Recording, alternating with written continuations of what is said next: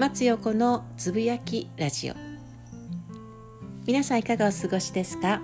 スポーツトレーナーでヒーラーの松横です。私は数年前からもう5年5年ぐらい前からメンタルサポートという形で心理カウンセリングもしています。ただ私のねあの仕事内容のメニューに入ってるわけではなくって私はあくまでもスポーツトレーナーとして、えー、その方の体と心を整えていくその中の一つに、えー、メンタルサポートというふうに歌っていますけれどもトレーニングを通しながらその方のお悩みやご相談を聞いてそれをね、えー、波動を変えていくというような仕事をしています。なのでそれだけを受けたい方っていうのがこの頃すごく多くて私のパーソナルトレーニングの予約を入れて今はほとんどが95%オンラインなんですけれどもを入れていただいた後のコメントで、えー、体は動かさないです相談だけがしたいですというようなね、えー、コメントを添えてくださっている方も少なくないです。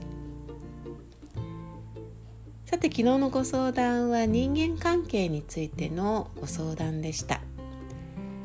やはりこうストレスというとこの世の中のストレスはねあの光だったりとか音だったりとか匂いだったりとかそういうような科学的ストレスストレッサーといいますその要因も多いですけれどもやっぱりこの人間関係社会的なものえそういうものでえ体心が辛くなってしまう方少なくないなというふうに思ってます。なんかどうしてもこう周りの人のことを考えてね自分を後回しにしてしまっている方が少なくないというふうに感じます。皆さんはいかがでしょうか？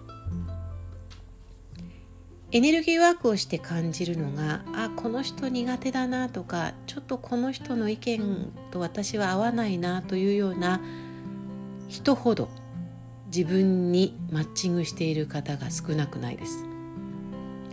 わこの人私と真逆な考え方をしているあ私はこの人のことは受け入れられないなという方を一歩、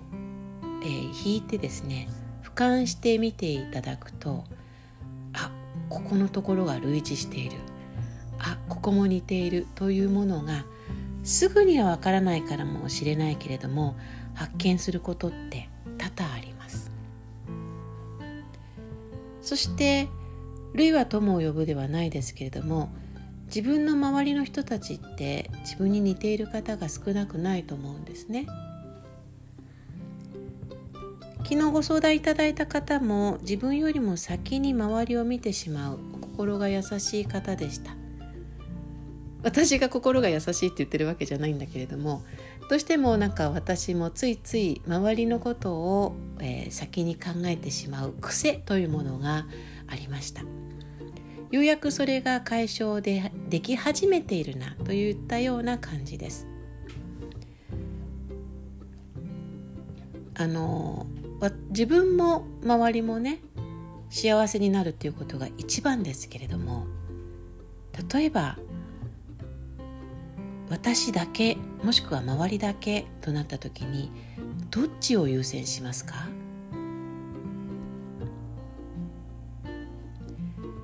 周りを優先してしまう方以前の私もそうですけれどもそういう方々はエネルギーは循環していますが魂の成長は遅くなるというふうに言われています。全員が笑っていたらいいんだけれどもただいろんな状況いろんな理由いろんな環境で自分しか笑えない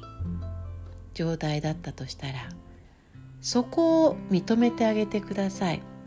まず自分が口角が上げてにこやかでハッピーな気持ちであったらいいんじゃないかなっていうふうに思います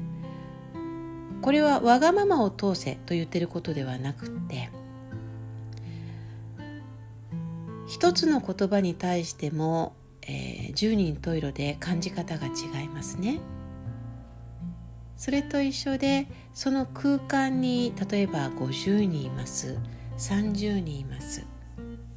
のその人数全員が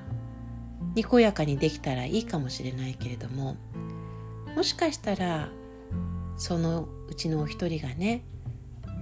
前後の過去未来のその人の状態で口角が上げられないかもしれないです。そうした時にじゃあその人のために自分がちょっと苦しいけれども口角を上げさせる何かをしてあげよう。一見それはとてもいい優しさですし素晴らしいことのように思うかもしれないけれども自分を傷つけてますよね。いやいや全然傷なんてついてません。ちょっと大変なだけです。というふうに思われる方もいらっしゃるかもしれません。ただ自分のエネルギーがそこで止まっているということです。全体的には流れているけれども自分のエネルギーがそこで滞っている。まず自分がどうあることで口角が上がるのか。と思っちゃった。どうあることで自分がハッピーになれるのか。そこが大切なのではないかなというふうに私は感じます。皆さんはいかがでしょうか？今日も最後までお聴きいただきありがとうございました。